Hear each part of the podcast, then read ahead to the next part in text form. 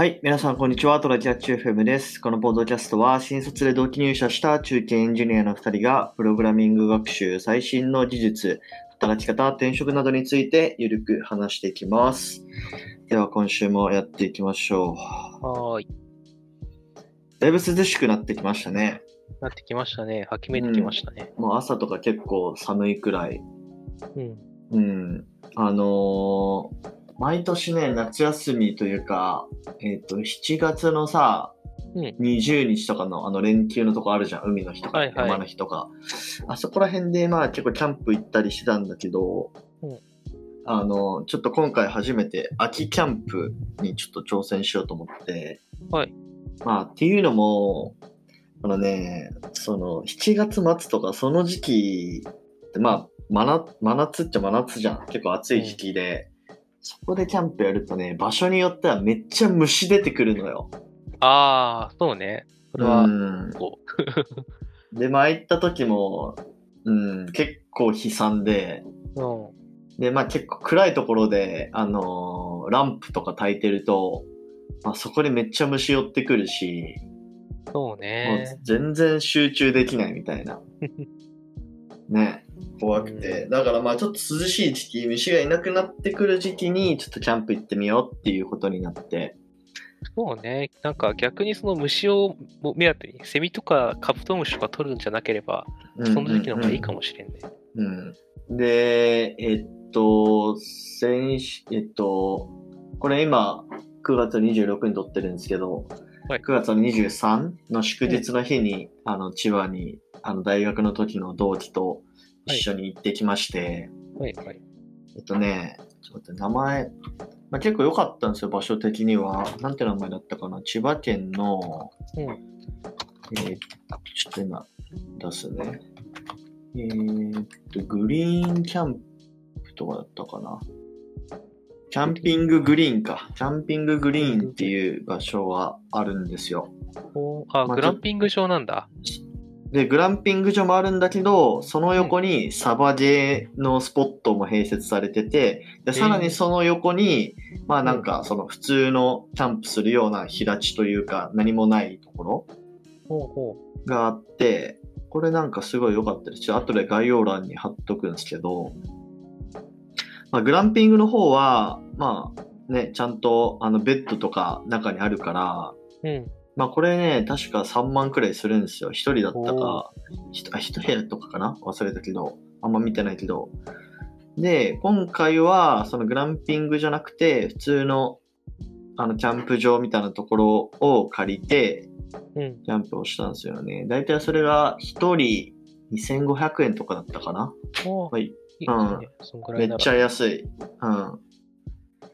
で、そうね。で、虫は、まあ、その日ね、結構暑くて、30度くらい、29度とかあって、だからちょっと蚊がいたけど、まあ、蚊取り線香とか持っていったから、まあ、そこまでめっちゃ噛まれるっていうことはなくて、まあ、ある程度快適でしたね。ここはね、結構良さそうですよ。なんか、テレビでも結構出てるみたい。結構なんか、あれじゃん、キャンプ場って、なんだろう、人との場所の取り合いになったりさ、なんか、すごい傾斜、取り合いに負けた結果、傾斜で頑張ってテント張るとかあるけど、結構予約制っぽいね、ここは。そう、予約、区画がもらえるから、人とバッティングするっていうことはない。なるほどね。それはね、確かになんか安定してできていいですね。そう。それで、ね、まあ2500円とかだったらね、全然払いますよっていう感じだし。でもね、ちょっと唯一、まあ、クレームを言うなら、隣で、サバゲーやってるから、ちょっと怖いっていう。夜もやってんの？昼間？いや、昼間とか、まあ、夕方くらいまではやってて、で、まあ、もちろん、なんか、BB 弾が飛んでこないような網とか下であるんだけど、たまにね、すり抜けてくるんだよね。まあ、ちっちゃいからね、玉がね。で、なんか隣でさ、ダダダダダダダって音がしてさ、ちょっとそれが気になるっていうのは、まああります。なるほどね。まあ逆にサバゲーするような人はそのままキャンプもできますよっていう良さはあるんやろ。まあそうでしょうね。うん。そうそうそう。あ、でもなんか、ここ、今ホームページ見てると、その行くと気づかなかったけど、当キャンプ場は、敷地内すべてを対象に毎週害虫駆除を行っておりますって書いてあるな。ええー、うん。なんか、それはそれで自然と共存できてるんだろうか。まあまあまあ、自然っちゃ自然だと思うよ。あ、でも結構、千葉市なのかな、うん、まあ、めっちゃ田舎っていう場所でもなくて、結構、千葉市、若葉区っていうとこなんで、うん、まあ、そんなにね、めっちゃ離れてる都心というか、その、山の中をもう何十分もっていう感じじゃないかな。車で。確かにね、うん、なんか割と都心から電車でスッと行って歩いて行けるようなレベルにも見えるな。うん。だからまあ、結構アクセスはすごいいいような感じがします。はいはいはい。うんうん。こんな感じです。まあなんで結構秋キャンプおすすめなんで、気になる方行ってみてはいかがでしょうかっていう話でした。ね、合ってるので、はい、いいんじゃないかと思います。はい。はい、ということで本題ですね。はい。はい。本題が、まあ、ちょっと今日はあんまりこう仕事っぽい話というか、ちょっとゆるゆる回で、最近見て面白かった映画、漫画、アニメありますかっていう。はいはい。まあなんか、これも雑談みたいな話なんだけど、やっていこうかなと。うん、じゃあコスだからお願いします。なんだろう、まだね最新まで読んだとかじゃなくて、うんうん、最近たまたまなんか普段読んでる漫画アプリ、うんうんうん、のやつで10巻まで無料とかがあったから読んでたんだけど、ゴールデンカムイっていう漫画がありまして、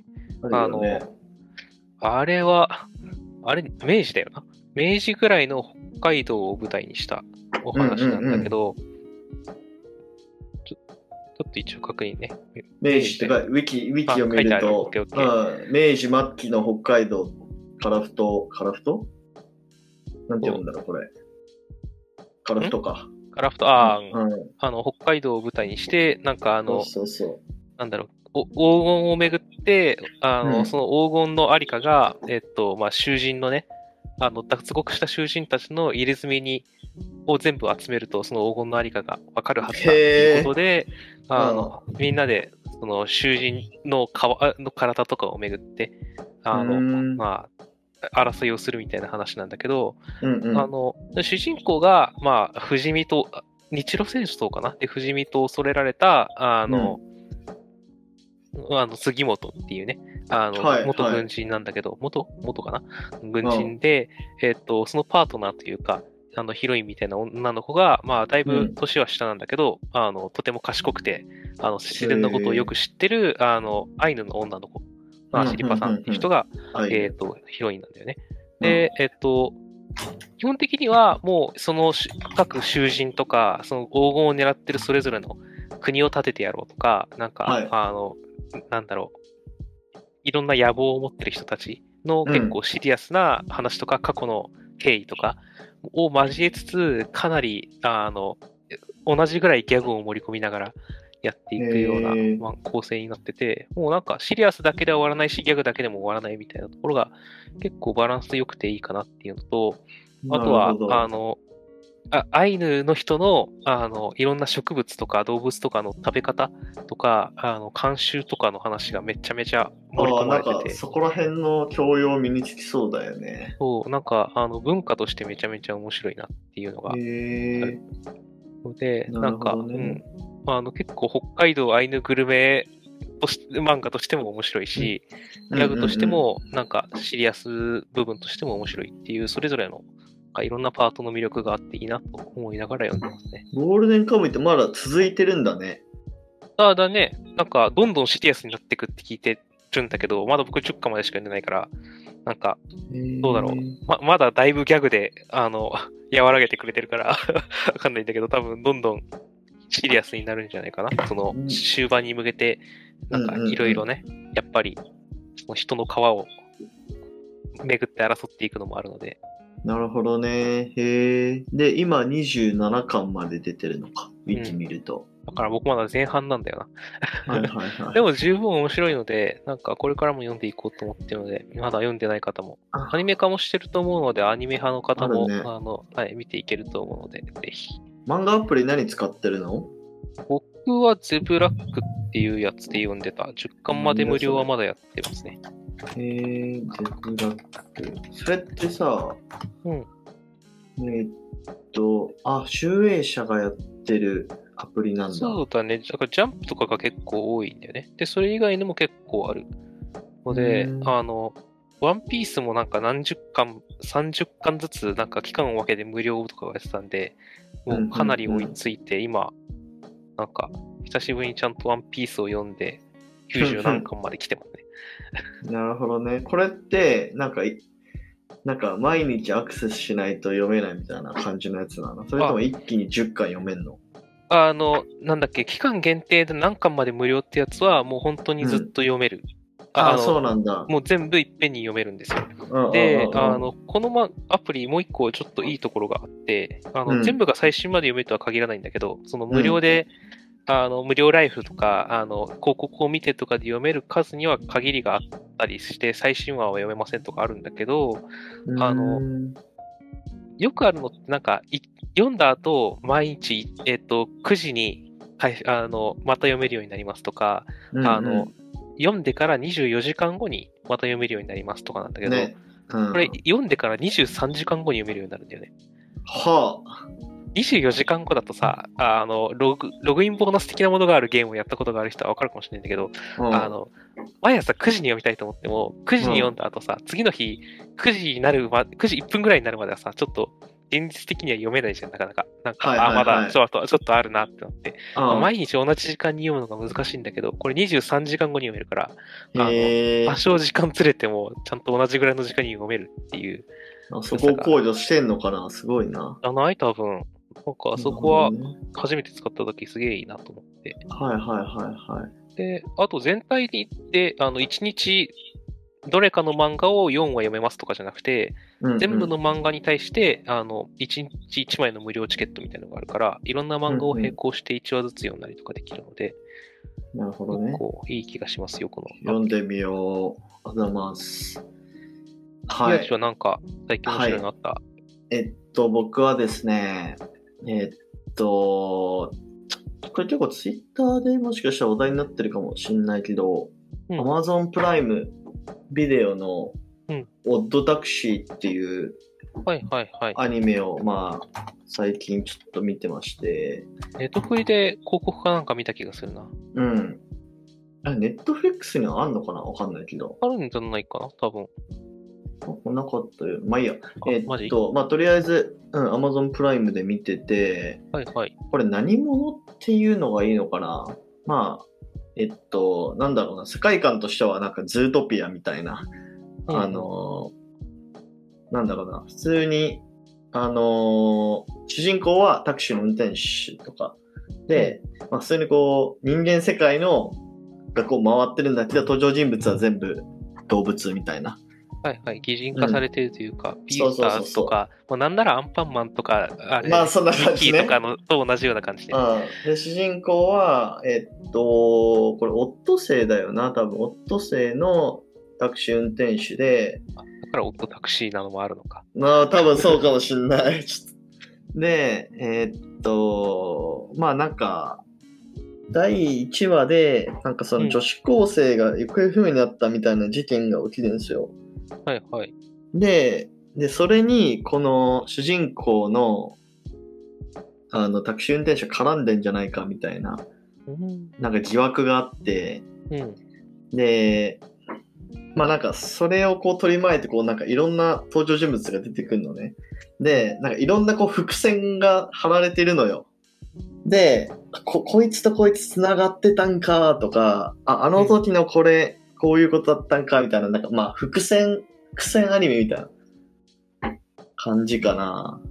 最初はなんかあんまり関係なさそうな人たちの話が、タクシーをつないで何話かありつつ、実はそれが全部つながってくるみたいな。そうだね。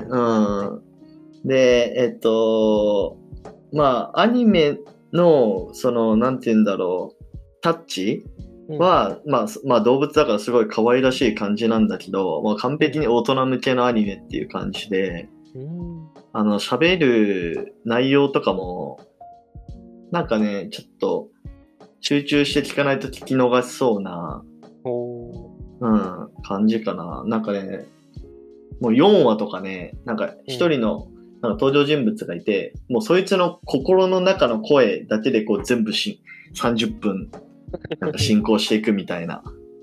いいね、そういうの挟むの好きだけどね、結構。うん。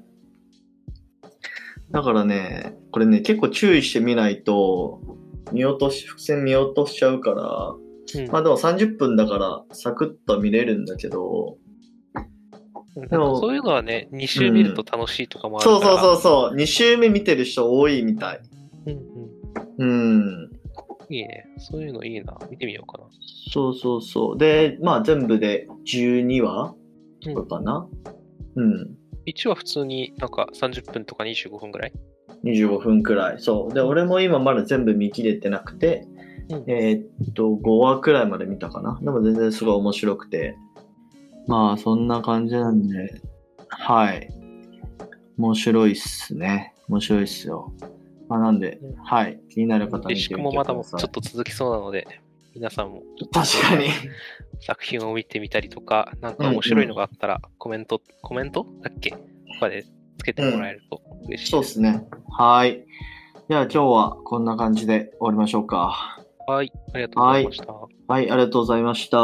まあ、こんな感じで、週2回のペースで配信しているので、Apple Podcast もしくは Spotify でお聞きの方は、ぜひフォローお願いします。お願いします。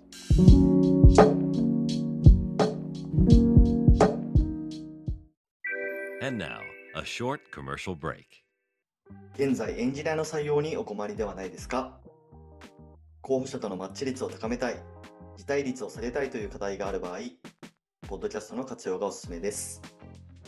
音声だからこそ伝えられる深い情報で候補者の興味関心を高めることができます。株式会社ピトパでは企業の採用広報に役立つポッドキャスト作りをサポートしています。気になる方はカタカナでピトパと検索し、X またはホームページのお問い合わせよりご連絡ください。